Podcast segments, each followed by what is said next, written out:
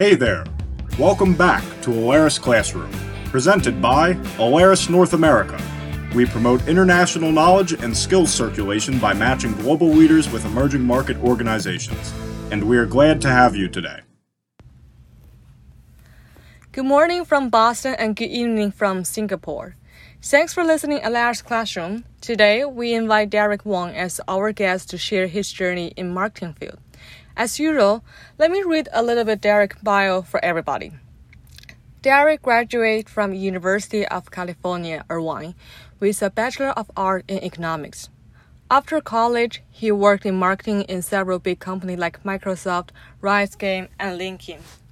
He was also the founder and managing director of Luminate Career Consulting, which is a pro bono career coaching that inspires and mentors college students to pursue their dream career. In January 2020, Derek moved to Singapore from Silicon Valley and joined the Antler Entrepreneurship Program, where he co-founded Moneko, a fintech startup that helps users save more effectively. Thank you, Derek, to using an evening time to having this podcast with us. Uh, we really appreciate this opportunity that you can join us. Well, um, this is only a short bio about you. I mean, you can also uh, adding more about yourself and then letting our audience know better of you. Absolutely. Thanks for the warm welcome and for the kind words. It's a pleasure to be here and to spend the time with your listeners. I'm excited to share more about my journey and to share some uh, wisdom or advice, uh, if you could call it that, with some of the listeners today. Sure. Um, I guess, um, I mean, Chelsea was my good friend and she's the one connecting me with you and then mentioned, and then mentioned you with working in the marketing field for six years, which is um, for me. I graduated from University of Minnesota with a marketing diploma, which is like I always trying to explore that field. So my, I guess my first question is gonna be, uh, you have worked in marketing for six years. Have you always wanted to do marketing? That's a great question. I think it's a, a perfect place to start early on in fourth grade when I was in elementary school, I learned about marketing from a bring your parent to school presentation. My friend at the time, his dad worked in marketing and I just found it so interesting. You could say that at the tender age of 10, if not 11 years old, I just had a hunch that I wanted to start my career in marketing. I loved the idea that it was a mixture of creativity, human behavior, psychology, and the ability to influence change within a large organization, whether it's a business, an entrepreneurial venture, a nonprofit, or beyond. So I'd say I started pretty early. I knew early on in fourth grade that I wanted to try marketing, and I had plenty of opportunities through high school and university to really fine tune that that space within marketing that I wanted to grow my career in. Yeah, definitely. I mean, uh, I think I really resonate with you is because when I went to high school, I was hosting some of the event. I'm trying. So what I trying to do is like promoting the event. And from that standpoint, it made me realize, hmm, this is gonna be something fun. Like later, remote uh, promote other events or um, letting people to know about a service or product. So that's I think that's the reason why when I went to college, I choose marketing as my major. Um, yeah, so since you've been working in the marketing field for six years, what do you like about working in the marketing? Certainly, yeah. Marketing is a really diverse field, and there's tons of different types of roles and career paths that you can have within it. Uh, I've been fortunate to have tried many different pieces of the puzzle, and I've figured out what is my favorite part of that puzzle. So, going through my university days, you know, having internships in small startups where you're an unpaid social media intern, to learning more about the advertising industry and helping clients like Toyota you know, develop ad campaigns. There are so many different skill sets and areas that you can plug in as a professional.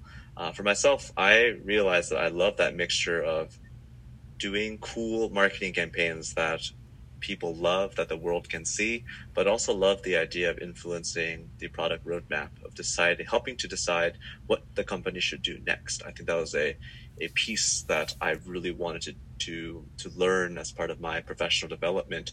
So the space that I found myself in for the past few years, uh, actually where I started my career and eventually returned, is in product marketing management. So product marketing is a unique space where it's a combination of product management, which is a, a very very uh, popular field these days, where you help build the right sort of software features and products, uh, but also combines marketing and, of course, management. So, uh, for myself, I've been able to hone my career building different skills within marketing, product, as well as management, being in this career path. Yeah, definitely. I think when you mentioned about campaign, the uh, advertising campaign, I think my next question for you is actually an add-on question. What is your favorite um, commercial campaign? Like recently, you've been watching a lot of stuff, I bet. So I just wonder. Yeah, it's a great question. In a, in a funny way, as a someone that works in the field, I learned to have a strong distaste for for ads that are poorly poorly done. But I think uh, I'm just trying to jog my brain. I've been actually trying to cut out as many commercials as I can. I think one that's come to mind quite recently is in watching, you know, the basketball ads. Uh, excuse me, watching the the uh, NBA season mm-hmm. that just turned back on, I was really impressed by the type of promotional campaigns that they've been able to combine both hey the basketball game is back but also combining with social justice and the black lives matter movement i'm very very impressed by how the organization is able to rally behind that message and create really powerful creative whether it's having basketball players uh, both black, white, and every ethnicity in between, people in the industry, uh, fans, all unite under this message to show that you know Black lives really do matter. And I think you know having watched that commercial even this morning, I was very very um, humbled and very touched by that ad. And it's been a while since I've had such resonance with the campaign. Yeah, definitely. Um, we've been seeing a lot of good commercial or even like a charity commercial um, recently about those like movement. It's really amazing, I would say. So, um, yeah, I guess my next question for you is, uh, as you know a little bit background about me, like I graduated from the marketing um, major from the University of Minnesota. So, for you as a co-founder for the company, uh, people who are interested in this field or studying in the marketing uh, at the university, do you have any advice on how to start a career in the marketing? Sure. Yeah. Yeah. That's a, a, a big question with a lot of pieces. You know, how do you start a career in marketing? And I would first start with the why, you know, really understanding why do you want to do marketing? Is it because you like creativity? Is it because you like social media? Is it because you love the idea of helping to grow a brand? Uh, you love the idea of brands. I think it's, there's so many different reasons why people like the idea of marketing. So I'd first hone in on why, right? And then identify what particular field within marketing that you're drawn to? Is it advertising? Is it email marketing? Is it research? Marketing research is a really huge, important field, or is it data science? Uh, that that more analytical side of marketing that has so much measurement analytics. I've met actually a handful of people from University of Minnesota in my career that that I became very close business partners with at work because mm-hmm. you know marketing works very closely with data science and as the industry evolves it's important to think about not just I like social media Instagram ads and Instagram stories today that's my career path but also think about where do you see yourself long term yeah and then the next piece of advice within that would be figure out what do you find easy that other people find hard I think that's a really, really powerful question that is seldom asked. And it's a piece of wisdom that I got from another podcast that I listened to, the Tim Ferriss podcast. And it's just a really powerful question to help you refine hey, you might like a particular thing, but if you actually like something, but it's very hard, for example, I love beautiful design, but I'm absolutely terrible at design. So mm-hmm. for me, I knew that I could have an appreciation for design and work with designers. But as long as I know that my job is not to, you know, draw a particular illustration or to make the actual ad. Uh, so I think that's another element that needs to be, you know, considered as you think about a career in marketing. And then the last piece of advice is a three-part piece of advice that is more actionable for our listeners. And this is something that I asked one of the professors at my university before I graduated. And it was a really strange experience because I kind of sent a cold email to uh, basically the dean's professor, so one of the more senior uh, professors at the business school. And he was an MBA professor. Mm-hmm. So as an undergrad student, being able to get some time with you know a very senior um, academic leader was uh, quite a privilege. So I came in, you know, really prepared, really polished. I think I tucked my tucked my shirt in and you know was like extra early uh, to try and impress this professor.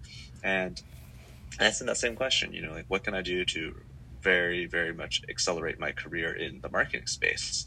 And he was an Indian gentleman and he had a very uh, wise and thoughtful, methodical way of answering questions. He would pause and almost just gaze off into the distance and think almost in a way of how Yoda in the Star Wars series you know, wisely contemplates this answer and then kind of cryptically unpacks it. But I still remember he says it's it's in three different ways. You have to do it in three steps. First, you have to read. You have to read first. You have mm-hmm. to understand. Could, uh, you have to understand the world of marketing. You have to understand what is the basic theories, right? You know, there's different types of reading, right? He recommended both popular press books, the books that you'll see at, at bookstores, right, or on Amazon, bestsellers, right? Uh, it also includes magazines, right? Hey, what is the you know Fast Company? It's a great magazine. You know, it's filling your brain with different types of marketing materials, as well as academic pieces, right? Is it uh, Harvard Business Review, uh, Harvard Business Journal? Is it The Economist? Mm-hmm. Is it you know academic journals like Marketing Research Journal um, that are almost like an, an analysis and studies? So you need to build this foundation of understanding marketing and just the rules of physics, right? So if you take science as a background, it's like you can't be a great scientist unless you understand how gravity works, how chemistry works, right? So this is building that foundation. And the next step therein is to think. Think about marketing. It's the next time you're at a coffee shop, really try and dissect and understand what is actually going around you.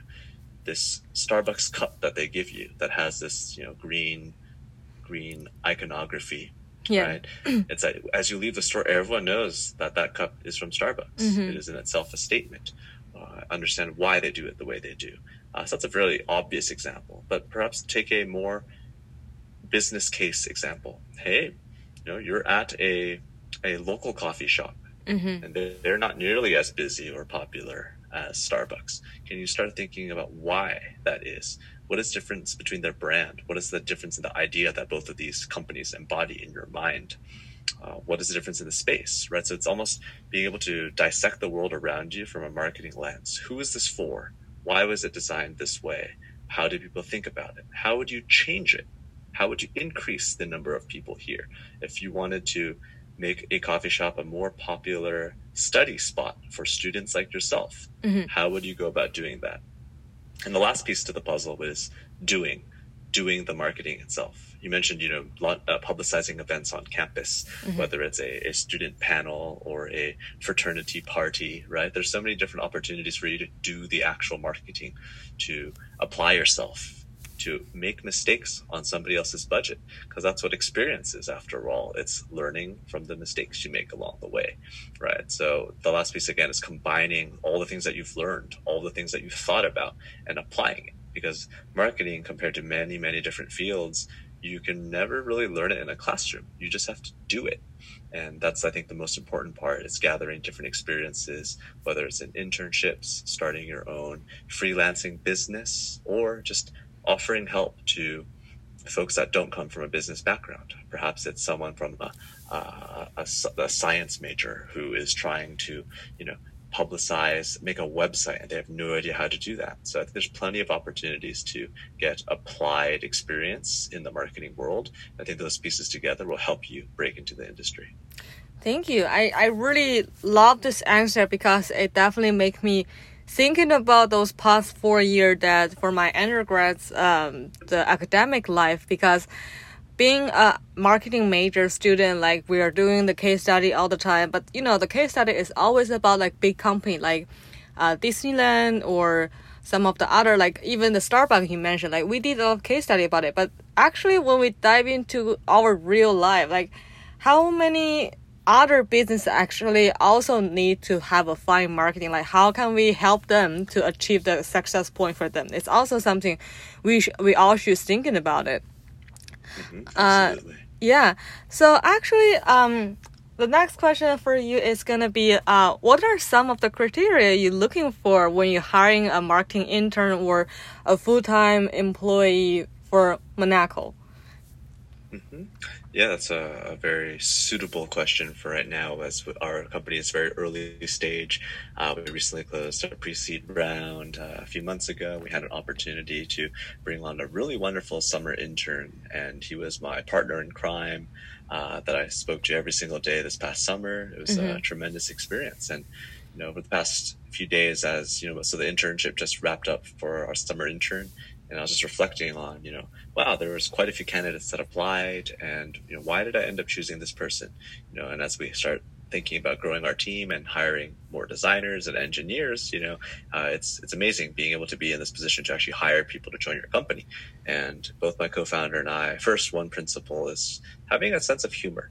I think that's actually a, a a, a, very much overlooked part of the the your identity. Mm-hmm. Because at the end of the day, you're hiring a human being. You're not just hiring a robot that can analyze numbers and provide outputs. You're going to be working with someone for long hours, right? Yeah. Uh, normally, would be in the same office, but in these questionable times, we'll, we'll remove that uh, assumption. Uh, another aspect that's a little more, uh, I guess, tangible is, you know, are they accountable, right? Can you trust this person to do the job? Right? Because that's the end of the day that the most important currency is trust, right? If you give this person a certain task can you trust them to do it and to do it well without your guidance along the way? That if I don't bug them for an hour or 24 hours, do I expect them to move this this project along without a lot of supervision? Right. So I think that level of trust is is super duper important. Uh, and I think the last piece is, you know, do they have a strong point of view? Mm-hmm. So I think in the business world, we like to say strong opinions gently held. And I think that's something that you know businesses can benefit tremendously is from people that have perspectives, they have opinions, and they're willing to share those opinions. And I think that's a, an element of my own career that, you know, I thought was something that made me stand out, especially in my first few uh, roles, was you know, I was always open to speak my mind because I genuinely really loved you know the video game industry, and I had a lot of personal opinions about almost everything, and mm-hmm. making sure that you can speak up. And I think that's something that is an overlooked part of the recruiting process or from a candidacy perspective is you know students think oh yeah i'm i have this such good grades i have you know mm, this module that i oh, excuse me that's the singapore word for it i've taken this particular class yeah. i have a you know, i've done one internship why did i not you know get this role when i interviewed and people don't do enough critical analysis of communication styles and public speaking if you're not easily understood, that's a significant barrier for both yourself as well as your manager and everyone that works with you. I think it's a really important, really, really important priority to always improve your communication style and to, to ask feedback from people. You know, this doesn't mean, hey, boss, what can I do better? Because you're not going to get good feedback, right? Mm-hmm. Uh, I think it's being able to ask close friends, like, hey, you know, what do you think I can do better?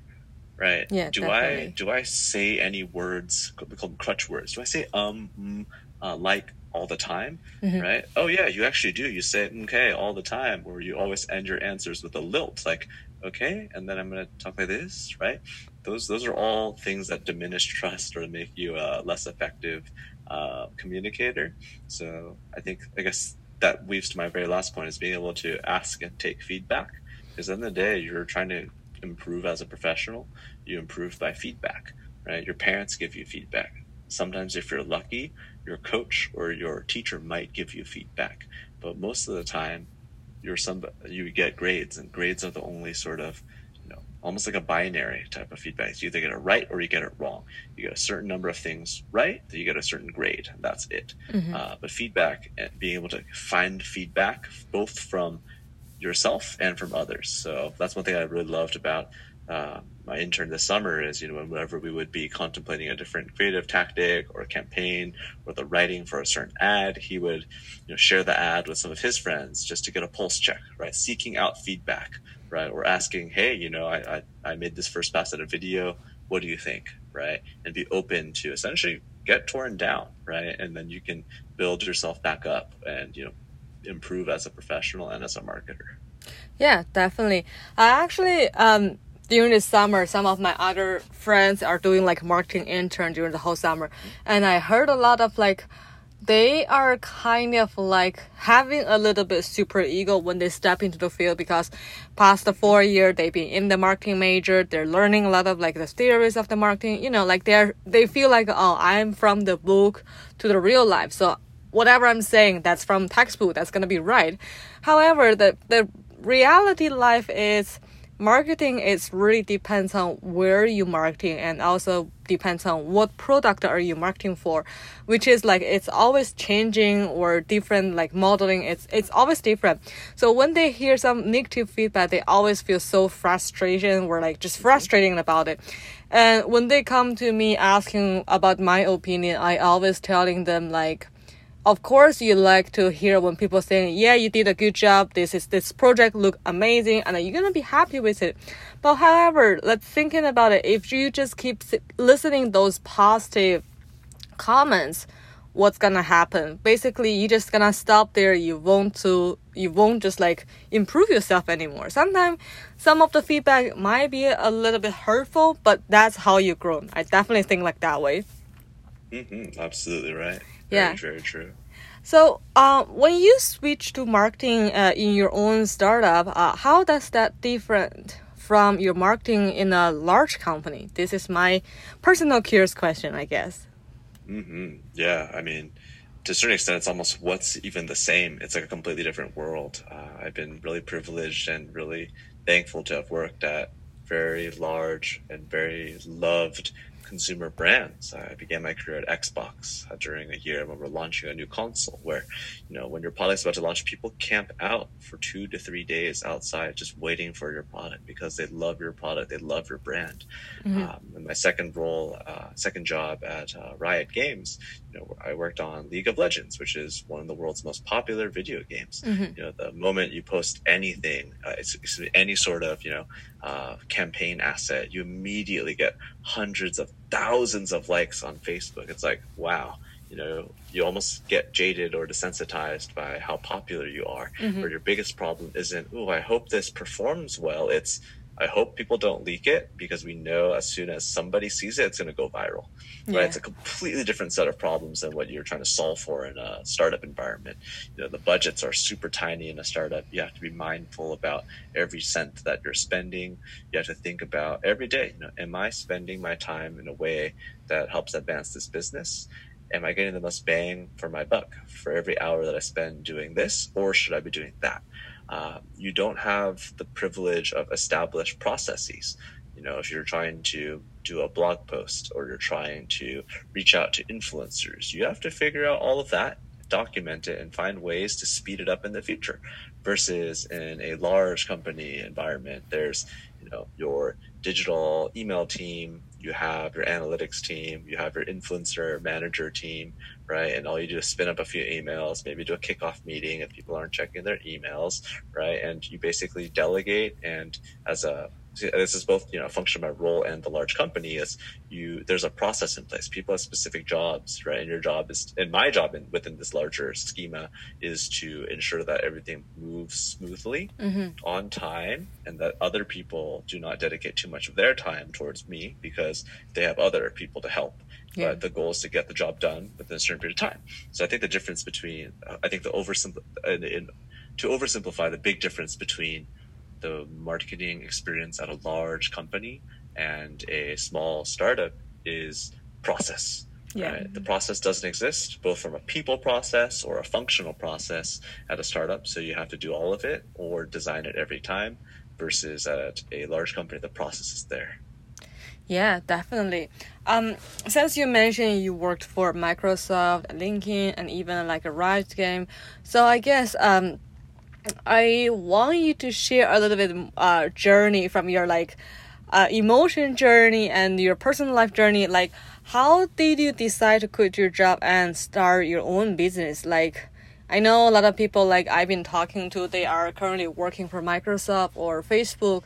You know, all of them, they are actually at their sweet spot right now and they're having the amazing benefit and everything. So they just like no i'm not gonna quit my job. I'm just gonna stay here not until the day they fire me you know?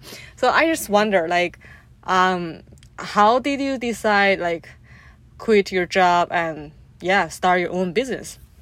Yeah, yeah, it's a great question, and this is something that my friends ask me uh, quite often, or when I catch up with friends that were, you know, I'd say surprised that I made such a big shift. Uh, you can mm-hmm. say taking a career risk, you can say, you know, just taking a giant pay cut. You know, all these things are accurate assessments, but uh, fundamentally, it comes down to what sort of human being do you want to be on this world? Right? I think that's the biggest yeah. fundamental question beyond what is your job title, what company do you want to work at.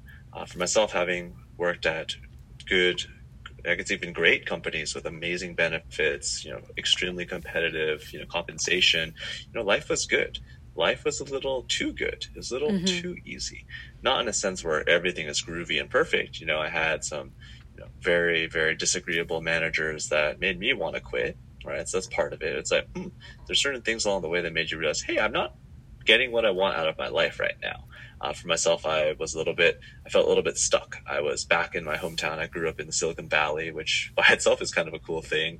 Uh, you know, I moved back home to spend time with my parents for a year. Mm-hmm. That meant I was 10 minutes away from the office, but also meant I didn't have to pay rent. So it's a great thing where it's, oh my gosh, you're saving all this money. uh, LinkedIn is famous for their free food and their great gyms and all their benefits. Mm-hmm. Uh, but the thing was like, I wasn't doing any work. I wasn't doing work that was satisfying or fulfilling. You know, I was working mm-hmm. in the, the data trust privacy space, which is a very important field.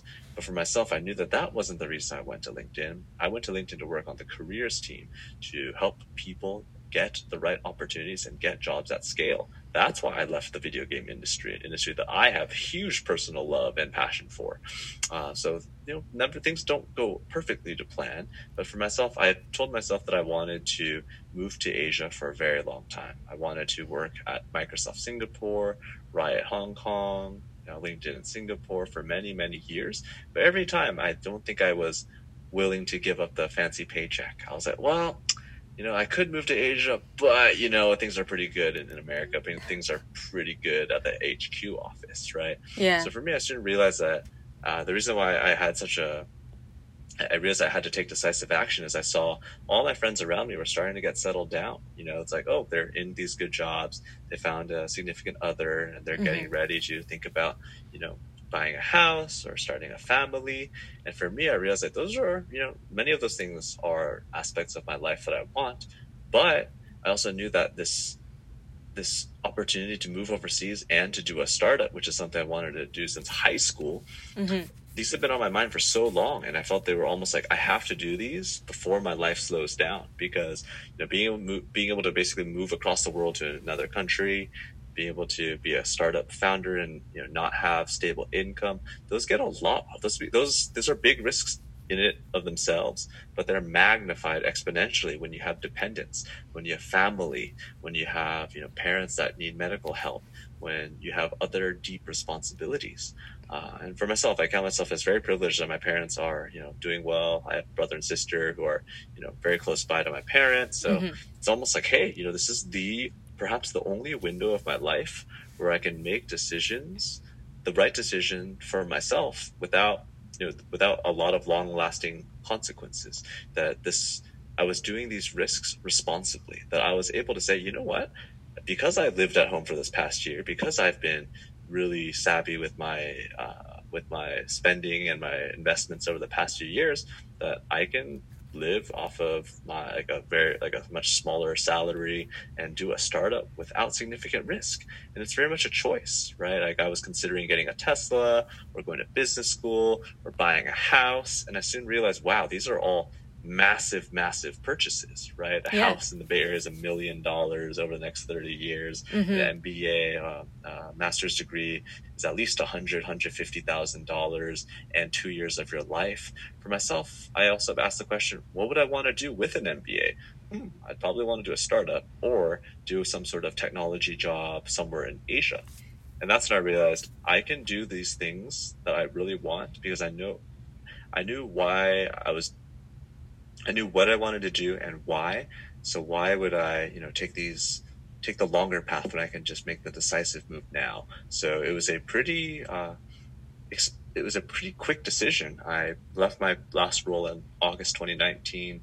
Um, my original plan was to travel for a few months and mm-hmm. then go right back to the Bay Area, uh, work at a startup instead of you know working at these really big companies. You know, trying to get a little different experience and more responsibility. But it's during this time where I, I called it my gap quarter when I was traveling across Asia. I realized this is actually where I want to be. Uh, yeah. I think the market is growing a lot faster. There's tons of opportunities here, and uh, as an Asian American, uh, Chinese American, it's it's fascinating to be able to to to reconcile myself within my culture and to be able to see the world for what it is. Yeah, definitely. I really admire what you did is because like I see a lot of people like what I mentioned, they had a great job, they just don't want to challenge themselves anymore. And for me, I guess my personality is like keep challenging myself. That's the reason why when I was 18 years old, moved to Minnesota by myself and just because for college and later on like figure out step by step and keep challenging myself. Um, so yeah, I know that you always have some other side gig like pro bono consulting for the students and creating your own podcast. You mentioned that earlier. Uh, could you share more on those? Like what triggered those initiative and what do you think are some advantage of having those side gig? Yeah, yeah, that's that's a, a lovely topic to dive deeper into. For myself, I always I think it's perhaps it's because I'm the middle child. I always believe in this this sense of equilibrium or riding the middle path. And the middle path does not mean the easy path. It means you balance a number of things uh, appropriately. So you have your career, but I soon realized if you only have your career, you're not a very interesting person. So for myself, I started, you know, again, the, the same time but I was thinking about what do I want to be uh, as a college student, um, you know, preparing for my interviews, you asked you do these interview preparation questions mm-hmm. you know like what are you interested in? what are you passionate about what sort of life do you want to have and then the the deeper cutting questions like you know um, who is going to give your eulogy when you die and what are they going to say mm-hmm. right so these like deep deep questions really made me think what sort of life do i want to have what do i care about so at every stage of my life i've always done at least one type of volunteer work because that's something that i care deeply about uh, I always believe in you know maintaining a certain level of fitness, right? So uh, at least one type. So working out at the gym is one, but then one other physical related hobby as well, and then one last like interest group. So some sort of community building, whether it's my own community